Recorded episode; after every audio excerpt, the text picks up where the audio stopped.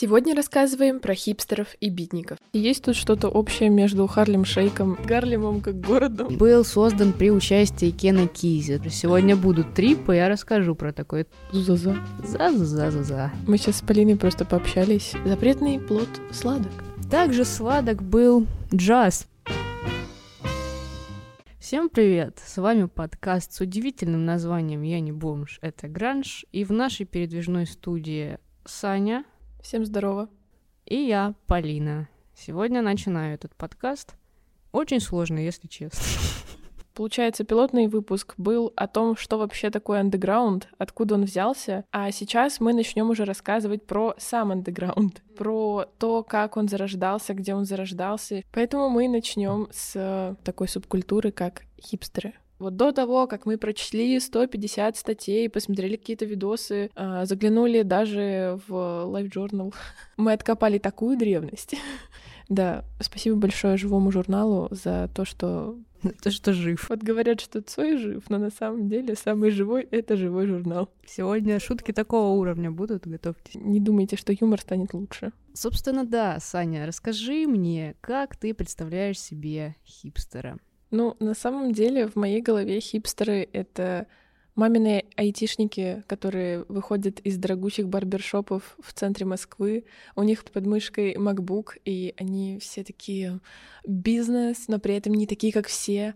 В моей голове, да, в моей голове это, короче, айтишники, которые очень странно одеваются.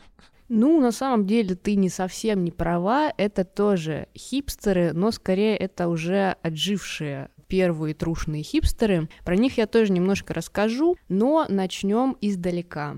Хипстеры возникли, значит, у нас в Америке. Происходит это слово, как нам расскажет Википедия, от того же корня, что и слово «хиппи». У этих двух субкультур очень много перекличек, на самом деле, о которых я тоже расскажу. И, собственно, это слово «хип» или «хэп», как оно произносилось у чернокожего населения, означало быть в теме, быть в тренде, знать какие-то вещи и быть классным, модным. Значит, в Америке был такой район, который находился в Манхэттене, том самом Манхэттене, в котором поет Бандерас, которая «Я хотела бы жить на Манхэттене», да. Про Манхэттен, про который поет эта группа, это средний Манхэттен. Там, где небоскребы, бизнес, вся движуха, там очень круто, там прикольно. А вот наш район... Вот наш район, вот это на отшибе.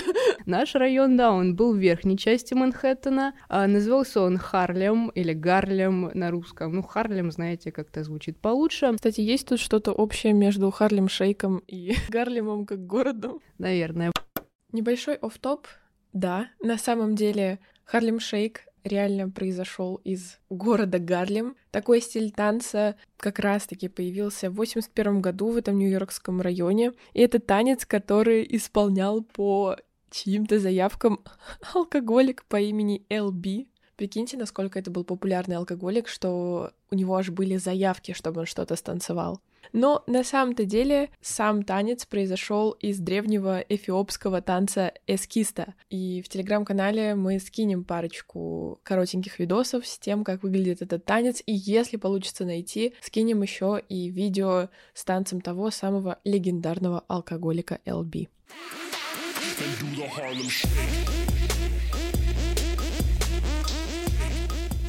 В общем, в этот район стало стекаться в начале 20 века очень много бедствующих людей, которые искали работу. В основном это были чернокожие люди. В какой-то момент чернокожее население стало составлять там 70%. И этот город превратился в нечто наподобие гетто в 30-х годах, когда, собственно, началась Великая депрессия. Гетто — это было особого толка. Там была очень популярна музыка. Там зарождался джаз, и не только джаз, есть даже такой термин, как «Гарлемский ренессанс», когда туда стали стекаться не только те, кто искал подработку, но и художники, скульпторы, музыканты, в основном тоже чернокожие, и они даже создали движение, которое на английском называется «негро».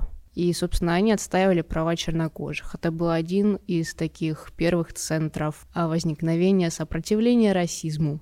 И, в общем-то, так как в обществе уже происходили некие поползновения борьбы с расизмом не только от чернокожего населения, но и со стороны белых, сегодня разговариваем такими терминами, то очень быстро в город стали стекаться молодые люди, выходцы из среднего класса, которым вот эта вся американская мечта, юридические школы поднадоели, и они хотели чего-то другого, как многие молодые люди, они хотели быть не похожими на своих родителей. И вот эти самые чернокожие джазмены, которые были очень свободными, жили одним днем, любили музыку, любили друг друга, им импонировало. А, собственно, поэтому, несмотря на все предрассудки, они стали первыми белокожими людьми, которые посещали джаз-клубы, в которых исполняли и слушали это исполнение чернокожие. Встречено это было, естественно, мягко. Если мы вспомним фильмы «Прислуга», «Суд над семеркой», там буквально было не принято сидеть рядом с чернокожими людьми, а вот эти чуваки с ними развлекались. Собственно, это были первые элементы такой контркультурности.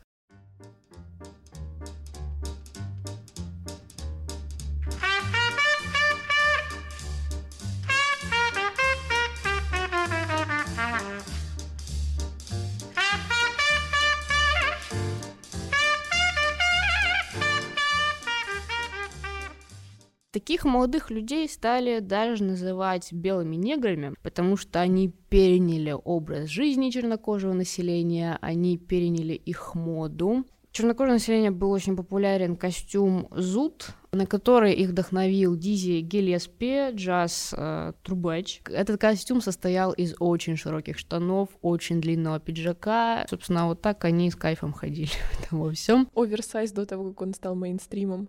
Что интересного я об этом еще прочитала, что был такой тоже музыкант Кэп Кэллоуэй. В 1939 году он создает словарь хипстеров, такой глоссарик джайва. Джайв — это, запомните, сегодня мы рассказываем про термины, это, собственно, и есть вот этот жаргон наречия джазменов.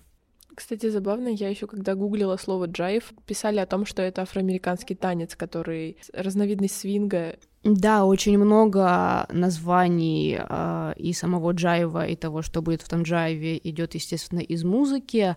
Например, у них есть слово «свинги», которое значит такое веселое, жизнерадостное, и оно, собственно, идет вот от быстрого темпа музыки. Ну и джайв, естественно, тоже очень полюбился всем, и вот взяли его как название. Нам-то сейчас это кажется прикольным, но тогда этот язык характеризовали как смесь негритянского сленга, жаргона наркоманов, мелких преступников со случайным добавлением бродвейских светских хроник и кампуса средней школы. Цитата такая есть. Короче, покопалась я немножко в этом словарике, интересное чтиво. Там, в принципе, можно встретить слова, которые встречаются, наверное, в любом чернокожем сленге, типа барбекю — это у нас очень горячая девушка, ти, как чай, это у нас марихуана. Еще меня позабавило, что значит ночь они называли black, а день bright. Еще у них было слово муджус, коровье молоко.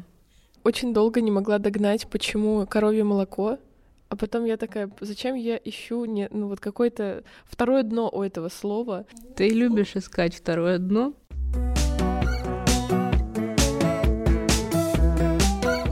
Теперь, собственно, ближе к самим хипстерам. Мировоззрение первых хипстеров достаточно сильно отличалось от того, что мы имеем сейчас. У них были некоторые экзистенциальные нотки после Великой депрессии. Они были противниками войны. Хотели они того или нет, но общество воспринимало их как не таких, потому что они, естественно, тусились с черными, вобрали в себя их образ жизни. И несмотря на то, что они были относительно образованными людьми, они решили все это отрицать, и, собственно, наслаждаться сегодняшним днем. С хиппи их, кстати, роднит не только название, но и то, что с чернокожим населением они породнились на той же благодатной почве марихуаны, и, собственно, все их дни проходили в джазе, курении и кайфе. Если что, мы, конечно же, против наркотиков, да.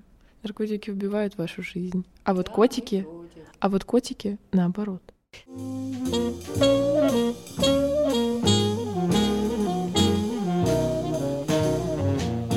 Это движение в связи с милитаристскими всякими поползновениями распространилось по всему миру.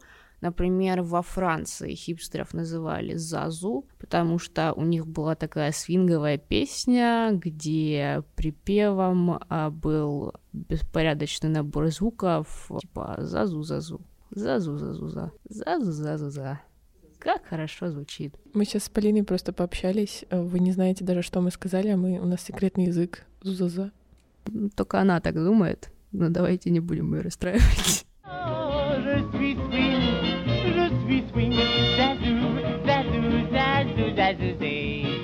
У них был свой стиль. У каждого хипстера в разных странах, естественно, был свой стиль. И вот во Франции у них были длинные волосы, узкий галстук, очень высокий воротник. До 18 сантиметров он доходил. Пиджак, естественно, где было много карманов. И узкие брюки, уже в отличие от широких шаровар их предшественников. В Германии также были свои хипстеры. Они назывались Свингюгенд, в противовес Гитлергюгенду. Там тоже у них был свой стиль, но он продержался очень недолго, потому что, естественно, Рейх очень быстро все гайки им позакручивал. Да, и во Франции тоже с окончанием оккупации все это движение прекратилось, потому что в его основе, собственно, был некий бунт, несогласия. И как только им стало нечему сопротивляться, все это быстро закончилось.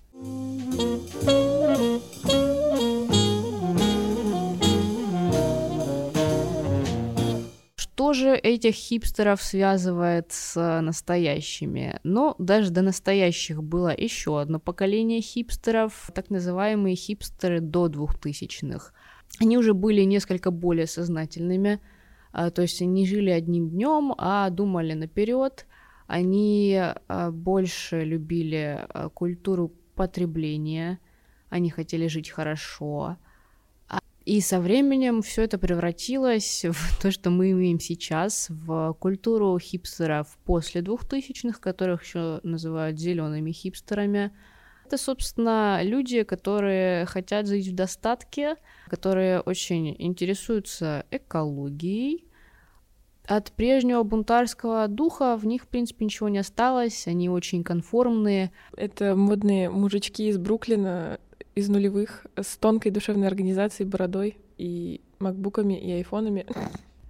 Да, и по сути, реально они просто отрицали мейнстрим, но сами стали мейнстримом, и это, конечно, забавно. Ну и вот как ты сказала, что это зеленые хипстеры, да, они там пропагандируют вегетарианство, веганство, ездят на велосипедах односкоростных таких, в дедовых клетчатых рубашках, коллекционируют бабулькины вещи, все как надо. Да, они не прижились. Собственно, забавный факт, откуда у них пошла эта мода на клетчатые рубашки и все такое, от того, что на тот момент у девушек был таким секс-символом, идолом условным Дэвид Бекхэм, вот, а чуваки сказали, что нахрен Дэвида Бекхэма, они начали отращивать бороды, типа небрежно одеваться, потому что в человеке важен внутренний мир, а не оболочка.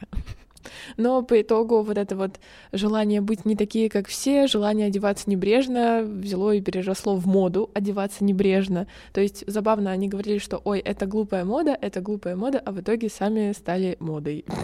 Поэтому обмельчали хипстеры. Так вот, хипстеры закончились. А что было после хипстеров, этого я не прочитала, поэтому с удовольствием послушаю сейчас Саню.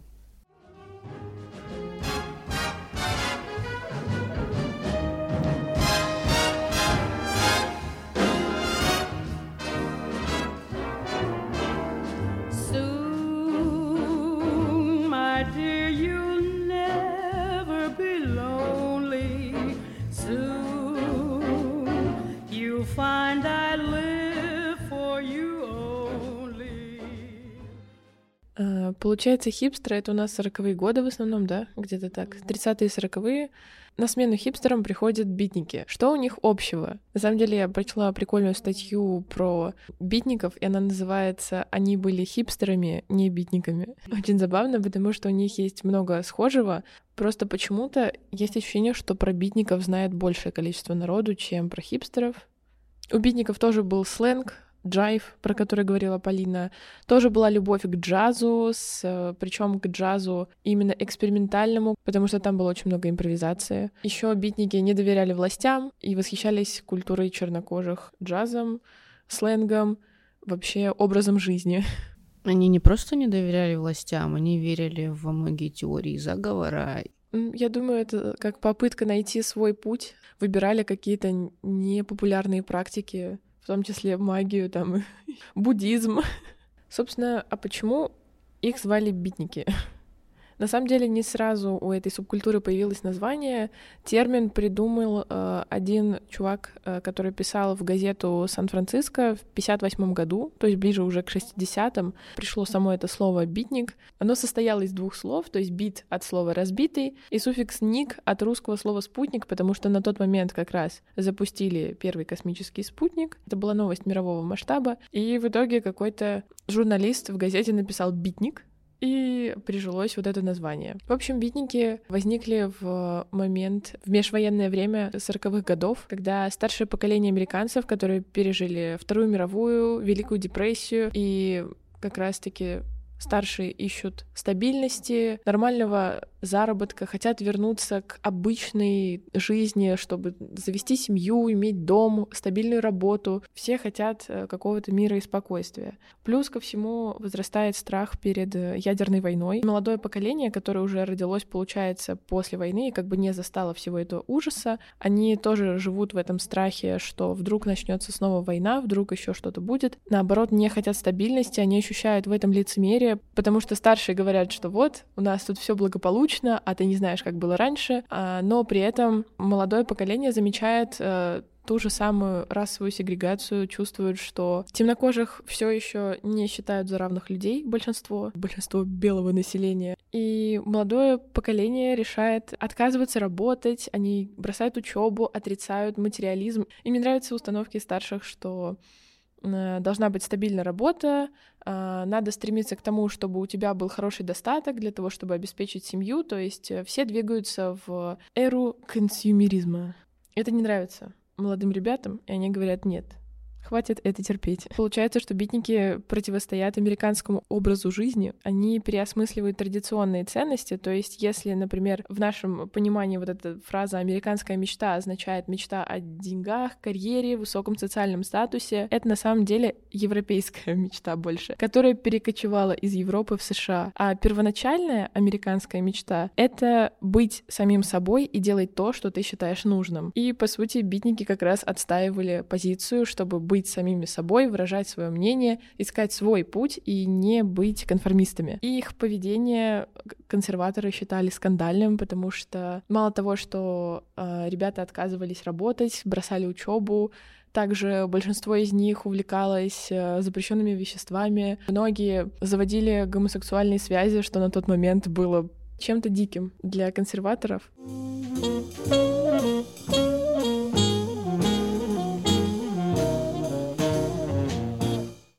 И помимо того, что это было молодежное течение, не менее важными фигурами, если мы говорим о битниках, это кучка писателей, которые как раз выражали взгляд, мнение большинства молодежи, кто принадлежал к битникам.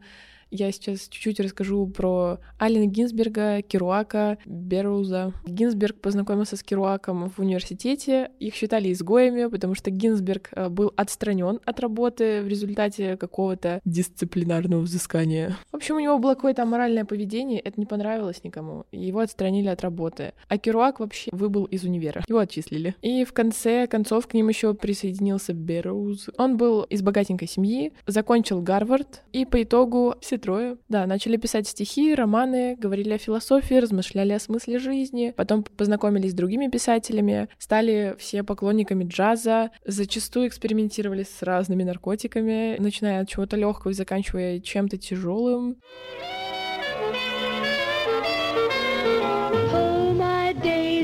tip my cup, all my doors are open. Cut my thoughts for coconuts, all my eggs are broken. Да, если говорить про стиль этих писателей, у них был очень любопытный, у каждого свой стиль. Например, Керуак называл свой метод спонтанной прозой, то есть ему очень нравилась какая-то спонтанность, случайность, импровизация, и он говорил, что это именно в этом и состоит творчество, в том, чтобы импровизировать. А и один филолог говорил о том, что битники скорее не нацелены на сам текст, а для них прежде всего искусство — это опыт, который ценен сам по себе. И самое важное — это не создать какое-то произведение, а просто сам процесс важен, того, как ты пишешь, что ты пишешь и так далее. Был еще Берроуз, у которого был популярен метод нарезок, то есть они брали готовый текст вместе с художником Гайсином, делили его на части, произвольно перемешивали, все это в кучу складывали, и появлялось новое произведение. Да, мы хотели сосредоточить наше внимание немного на других лицах, но когда слышишь слово «битник», сразу возникает ассоциация с этими, значит, писателями, поэтому нужно нам про них рассказать. На самом деле, если вы хотите услышать разбор каких-то отдельных произведений, то переходите в Телеграм-канал, мы там создадим опросник. И если вдруг будет любопытно, чтобы мы с Полиной, предположим, разобрали кого-то из битников, то, пожалуйста, пишите там в комментариях, в Телеграм-канале, будем ждать, потому что сегодня мы больше говорим скорее про сами течения, что они себя представляли, и чуть-чуть скажем про фильмы, вот. Да, если вы на филологии, и у вас будет домашка по битникам, вы нас попросите, мы расскажем, просто расшифруйте наш подкаст и сделайте себе эссе. Андеграундное ГДЗ. Номер 8929-821. А дальше сами угадайте. Помимо того, что битники постоянно экспериментировали с формой, экспериментировали с сюжетами, они в целом сами по себе изображали этот стиль жизни битников. Это особенно видно у Керуака в его романе «В дороге». Битники очень много путешествовали, они скитались, бродяжничали, им не нравилось укореняться в каком-то одном месте и там вот сидеть и плесневеть. Они считали, что жизнь — это путешествие. И то же самое было и у Керуака. Это путешествие через всю Америку. Это не какая-то выдумка, а на самом деле Керуак путешествовал через всю Америку и описал все это в романе «В дороге». И многие последовали примеру Керуака и тоже путешествовали автостопом сквозь всю Америку и устроили так называемую рюкзачную революцию. И до сих пор многие, кстати, ведут такой образ жизни, автостопом по галактике называется. Но на самом деле, если мы говорим про битников, кажется, что были очень даже неплохие ребята, любили буддизм, им нравился джаз, про джаз чуть подробнее позже скажем. Им нравилась какая-то любопытная литература, они были пацифистских взглядов, против властей. Но СМИ интерпретировало их несколько иначе, они все упростили, и, в общем, получилось как-то некрасиво. Да, даже был такой эпизод, когда Керуака некий мистер встретил в клубе и, собственно, назвал его битником, а Керуак ответил: «Зачем ты так меня называешь? Это меня оскорбляет». Такие были моментики иногда. Да, там еще был другой забавный момент, тоже с Керуаком. В Нью-Йорке в одном райончике было популярное кафе «Фигаро», и там собирались все молодые люди, которые считали себя битниками, и на тот момент это уже были более мейнстримные битники, то есть не тру битники. Они одевались одинаково в черные свитера, про это скажет еще Полина. В общем, они одевались во все черное, держали томики поэзии и барабаны бонго. Вообще какая-то очень странная штука. Кто-то реально таскал с собой бонго. Такого недавно в метро видела. Это не странно.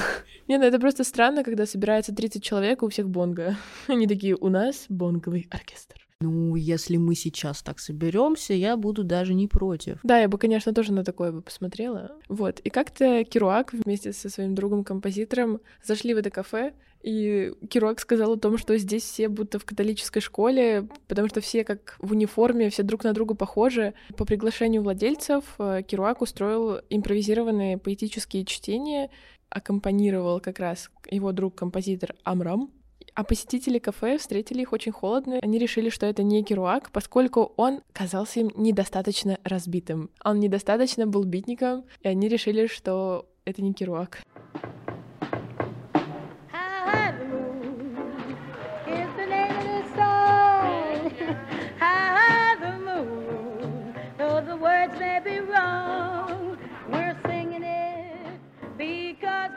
Яркий, свободный, с бесконечными экспериментами, бибоп-джаз врывается на сцену в 40-х годах. Классический джаз отходит на второй план. Если говорить про классический джаз, то он очень мягкий, размеренный, релакс-ФМ, что называется. А бибоп становится очень быстрым, словно вихрь, с огромным количеством импровизации, и начинается очень много экспериментов. То есть изменяется манера исполнения, музыканты начинают вставлять какие-то маленькие фразы между частями композиции, причем эти фразы ничего не значат. Это скорее просто звуки в тему мелодии. У бопа намного быстрее темп, мелодии не настолько плавные, то есть они часто могут просто как-то обрываться или резко менять тон. И, безусловно, самое важное, наверное, в бибопе — это импровизация. Вот, один из основателей бибопа — это Диззи Гиллеспи, легенд, трубач-виртуоз, про которого уже успела чуть-чуть сказать Полина, и он мог мастерски импровизировать какие-то суперсложные партии на трубе. Диззи Гиллеспи привнес афрокубинские мотивы в джаз, то есть это как раз бонго и конги. Мне кажется, поэтому битники играли на бонго. У меня возник такой вопрос, я думаю, а почему бонго? Почему не какая-нибудь, не знаю, гармошка, которая в карман помещается, и не гитара, и что-то такое более популярное, более простое? Я вот не могла понять, почему бонго. Но, скорее всего, как раз из-за бибопа, потому что в бибопе можно было встретить бонго, барабаны. Эти барабаны позволяли как раз создавать ритмическую структуру джаза, это позволяло усложнять композицию, и все это создавало классное пульсирующее звучание. Тут будут вставки с разными кусочками композиции у Диззи Гиллеспи. So here's Dizzy Gillespie, his group again with this masterpiece, but jumps like mad, Salt Peanuts.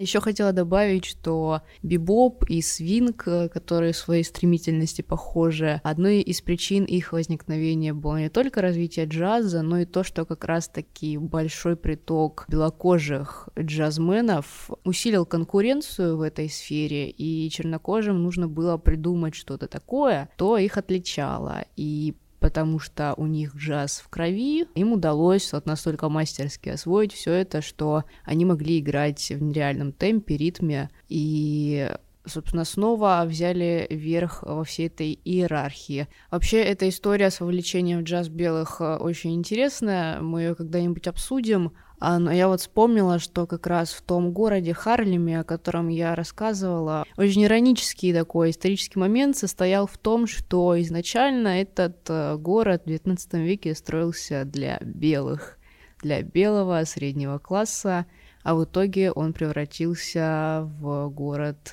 возникновения чернокожего движения. Вот такие повороты в истории бывают. Продолжая про бибоп. Я хотела бы рассказать про еще одного мастера джаза, джазовой импровизации, про Эллу Фицджеральд. Абсолютный гений музыки. 100% даже если вы никогда не слушали джаз, никогда им не интересовались, вы знаете, кто такая Элла Фицджеральд, или хотя бы слышали какие-то песни. Опять же, часто ставят вот Фрэнка Синатру, и Эллу Фицджеральд любят ставить во всяких кафешках под Новый год. У нее были невероятные вокальные данные, она могла петь на 3 октавы, то есть это невероятно огромный диапазон в голосе. И самое интересное, что у Эллы Фицджеральд никогда не было какого-то специального музыкального образования. Она никогда не ходила в музыкальную школу, и ее увлечение пением началось с очень милой истории. Ее мама принесла как-то домой запись Кони Босуэлл, и Элла Фицджеральд говорит, что она просто влюбилась в голос этой певицы и старалась петь как можно более похоже на Кони. В итоге это привело к тому, что она стала мастером импровизации. И как раз-таки в тот момент, когда развивался бибоп, когда нужно было много импровизировать, это ей невероятно помогло стать более популярным, плюс у нее получалось идеально передать игру инструментов, то есть в чем фишка. Есть такое направление в вокале — скэт. Он подразумевает, что человек пытается с помощью различных звуков, фраз, которые ничего не значат, подражать музыкальным инструментам, то есть, предположим, той же самой трубе, саксофону, и задача вокалиста — повторить как можно более похоже то, что сыграли на трубе. И у Эллы Фицджеральд это прекрасно получалось. Они, кстати, вместе с Диззи Гиллеспи записывали различные композиции. В Телеграм-канале мы обязательно скинем все эти композиции, все будет. Будут, кстати, джазовые плейлисты, поэтому переходите по ссылочке, на наш телеграм-канал. Он будет в описании подкаста, в описании под этим эпизодом. Будем ждать вас там. Помимо особого стиля в джазе и постоянных импровизаций, у битников также был и свой стиль в одежде. Понимаете, я еще не разбираюсь в этих тряпках. В этих тряпках? О, ясно. Вы думаете, что они не имеют к вам отношения? Вы подходите к шкафу и выбираете, не знаю, этот мешковатый голубой свитер, поскольку хотите всем показать, что вы человек серьезный, и вас совсем не волнует, во что вы одеты. Да, естественно, у любой субкультуры есть свой стиль, и битники не были исключением. Наверное, это самый популярный их атрибут, по которому их многие идентифицируют. Это черная водолазка, такие штаны, значит, карандашики, узкие, но не скини все-таки. Береты, естественно. Почему стиль у них был такой? А, собственно, опять из-за Диззи Гиллеспи, потому что он любил береты. Водолазки не то чтобы он сильно любил, но, в принципе, носил периодически. И они переняли это от него. Очень он им нравился, судя по всему. Еще одна была идеологическая у них причина, так как это все-таки было намного более печальное поколение, у них была повсеместная хтонь, и вот это непринятие общественного, публичного, массового, то они хотели, чтобы, во-первых, их одежда была простой, то есть они не были потребителями и не пытались с помощью внешнего вида выделить какие-то свои особенности. И, кроме того, они говорили, что так они менее заметны. То есть в мире, который они не принимают, который не сильно принимает их, лучше, чтобы они были такими тенями. А еще интересно заметить, мы когда с Аней обсуждали, собственно, подкаст, я так ненароком вспомнила, кто у нас ходил в водолазках, и, естественно, у меня возник образ Энди Уорхола, и поп-арт — это, наверное, да не наверное, а точно что-то очень сильно противоположное битникам, но на самом деле в стиле именно Энди Уорхола есть статейка в Воге, можете почитать. Этот стиль был очень похож на стиль битников. Он точно так же выбирал какие-то простые формы, простые ткани, силуэты.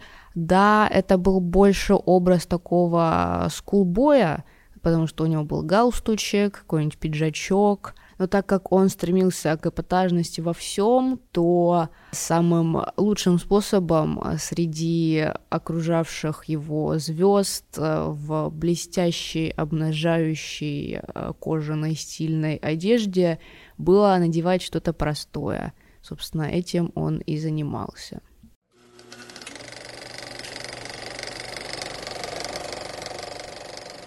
Early morning in the universe. The wife is getting up, open up the windows. This loft that's in the Bowery in the Lower East Side, New York. She's a painter and her husband's a railroad brakeman. And he's coming home in a couple of hours, about 5 hours from the local. Вот, ты как раз сказала про то, что битники старались быть незаметными за счет простого стиля в одежде, за счет того, что они одевались во все черное, и они были как бы тенями. Я смотрела фильм с таким же названием «Тени». 59-го года фильм, черно-белый, естественно. Говорят о том, что это один из самых битнических фильмов.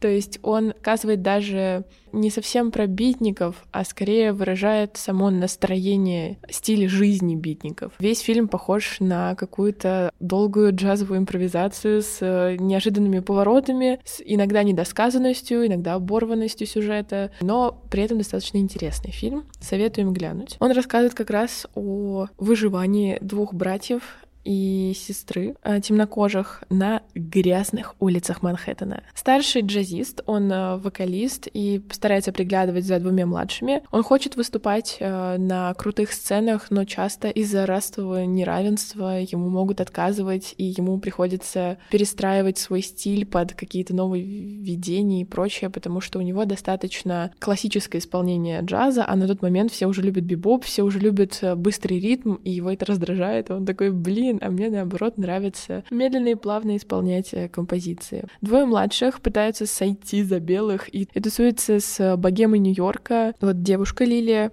она со всеми флиртует, постоянно там куда-то ходит, ее приглашают на разные свидания, все такое, хотя при этом она наивная и прочее, и прочее. Есть еще младший брат, который точно так же тоже тусуется с не то чтобы богемой, скорее просто какой-то компашкой, которая дни и ночи напролет бухает, играет в карты и ищет, с кем бы переспать. Они вообще не работают, непонятно, откуда у них деньги. Есть у меня, конечно, мысль откуда, но об этом особо не рассказывается. На чем-то нелегальном, возможно, они зарабатывают. Смотрите сериал «Вертинский». Вы узнаете, где можно взять деньги, если вы только бухаете, едите, спите и гуляете.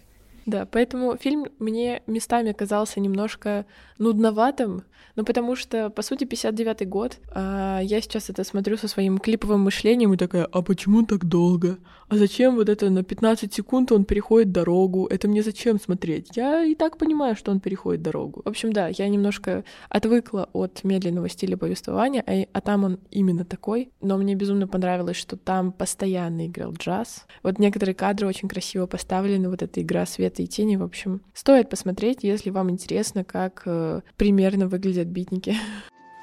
And in Vogue, Aileen Talmy says, people will be talking about shadows. A tremendous splash. Еще хочется рассказать про одну забавную короткометражку. Она называется «Дизист фильм». Но, по сути, это короткометражка, даже не фильм. Он длится минут 7-8, поэтому мы обязательно тоже скинем ссылку в телеграм-канале. Кто-то из студентов просто как будто взял и записал наш посвят вышки. И за 7 минут вот самый сок пытался передать. Ну, потому что они там что-то поджигают, бухают, потом закидываются чем-то. Это все происходит в каком-то диком ритме, трясущаяся камера. Вакханалия, одним словом. Очень советуем глянуть, проникнитесь атмосферой битничества на все 150%. И там при этом это все под какой-то скрежет напильника, то есть там нету приятных джазовых композиций. Но, по-моему, в этом и была фишка, чтобы тебе было больно смотреть это.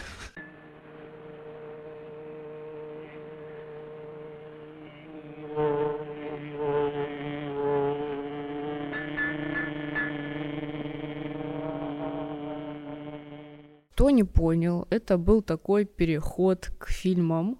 Мы решили сделать наш подкаст, первый его сезон, про литературу, не про изобразительное искусство, а вот больше музыка и кино. И, собственно, я познакомилась буквально сегодня утром, кстати, с одним фильмом. Когда мы с Саней готовились к подкасту, и она мне выкатила вот этот список фильмов 50-х, 60-х, я такая: ну, здорово, спасибо. И один из фильмов, который был в этом списке, во-первых, он был выпущен намного позже, в 2011 году, и я такая: о, слава богу, хоть что-то есть свежее. И он был создан при участии Кена Кизи, того самого, который написал «Пролетая над гнездом кукушки». Ну, это одно из самых популярных, потому что еще фильм есть, даже два, по-моему. Я вспомнила сюжет «Пролетая над гнездом кукушки» и такая: блин, а вдруг Кен Кизи был битником? А мы и не знаем. Собственно, все это я прогуглила, и оказалось, что Кен Кизи не только был битником, точнее, он сам себя называл переходной ступенькой между битниками и хиппи. Но он еще был тем самым человеком, который, собственно, породил массово культуру хиппи. Потому что в 1964 году движение хиппи официально возникает в 1965. Он съездил с друзьями по Америке, поездил. И как-то ему показалось, что истинный дух Америки, он куда-то исчез, и надо заново его найти. Одновременно с этим он решил, что писательство — это немного не то.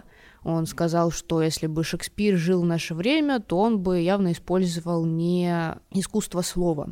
Поэтому он собрал своих друзей, нашел видеокамеры, и они где-то, возможно, украли, возможно, купили школьный автобус, по-моему, 1937 года, такой классический желтый. Да, и они решили на нем доехать до какого-то фестиваля. Естественно, они этот автобус покрасили, они его красили ногами, руками, вениками, с закрытыми глазами. А сами себя они назвали коммуна или команда веселых проказников и решили снять про их путешествие фильм. К сожалению, так как никто из них не умел пользоваться видеокамерами, у них дорожка звука и дорожка видео вообще не сходилась, они пытались монтировать этот фильм около 40 лет. В общем, так они его не домонтировали, но как раз в 2011 году создатели фильма, который мы вам скинем, они все это подсобрали, добавили эффектиков, и вышел очень даже забавный, интересный фильм. Ну, то есть, возможно, все это звучит как какая-то вот хипстерская нудятина, но на самом деле он очень такой бодренький фильм. А фильм, я к чему, называется «Волшебное путешествие Кена Кизи в поисках годного местечка». Путешествие, как вы могли догадаться, это был трип вот в этих, во всех смыслах. Он начался очень удачно, они отъехали на 64 километра от города, и у них закончился бензин. И, в общем, они очень много раз по дороге встревали где-то. Есть очень популярный образ, связанный с хиппи, это бутылка сока с замешанным туда ЛСД. Собственно, это были те самые чуваки, которые добавили в сок ЛСД и возили с собой в холодильники, и каждый раз, когда они застревали и там вызывали помощь, ждали кого-то, они этот сок пили, и все, что происходило, у них там записывали на камеру. Собственно, у них было не только общее название для их команды, вот это коммуна веселых проказников, они друг другу дали кликухи. Например, у них водитель, который, кстати, водителем был Нил Кэссиди, это тот самый человек, который посадил Керуака на ЛСД и вдохновил его на написание вот этой штуки, он был у них водителем.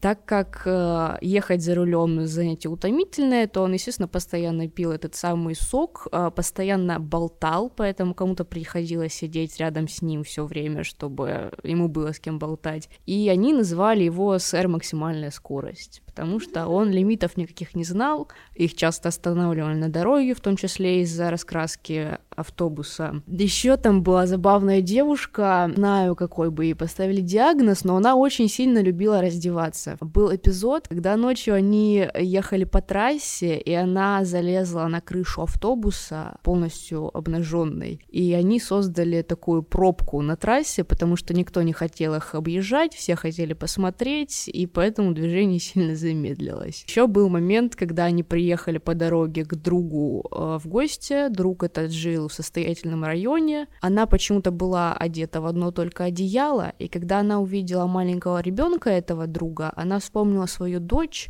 материнские чувства ее захлестнули, и она бросила это одеяло, подбежала к ребенку, и вот нагая стала его обнимать. В общем, любила она быть раздетой, да? It looked like a traveling pleasure palace. It was big and roomy and spacious until we got all the people in it. Собственно, вот такие забавные истории там происходили, и к чему я это? Так как они сняли это все на видео, а пусть они его и не выпустили, но такие трип-путешествия стали очень популярными. И вот эта вся философия свободы, возрождения некого американского духа, это очень сильно расползлось, и этот человек, Кен Кизи, создал, получается, хиппи. Ну как, естественно, предпосылки были, но он дал этому такой сильный толчок. Меня это достаточно сильно удивило, потому что я никогда его не ассоциировала с этим движением, но вот так вот бывает. Вот такой вот фильм, ВКонтакте он есть, мы его закинем. We weren't old enough to be beatniks, and we were a little too old to be hippies. Everybody I knew had read On the Road. It stirred us up. Мы говорили про хипстеров. В телеграм-канале выложим небольшой тест, насколько ты хипстер или битник, поэтому ждите, но лучше проходить этот тест после того, как вы послушаете подкаст. Спасибо большое, что вы послушали такой длинный выпуск. Очень много информации, мы надеемся, что вам понравилось. Поэтому да, переходите в телеграм-канал, слушайте наш подкаст и ждите следующего выпуска про музыку. Всем спасибо, что послушали нас. Было несколько сумбурно, но таково было, собственно, и само движение как хипстеров, так и битников, так что, можно сказать, мы передали их настроение. Желаем вам всем на этой ноте хорошего, приятного настроения. С вами был подкаст «Я не бомж, это гранж».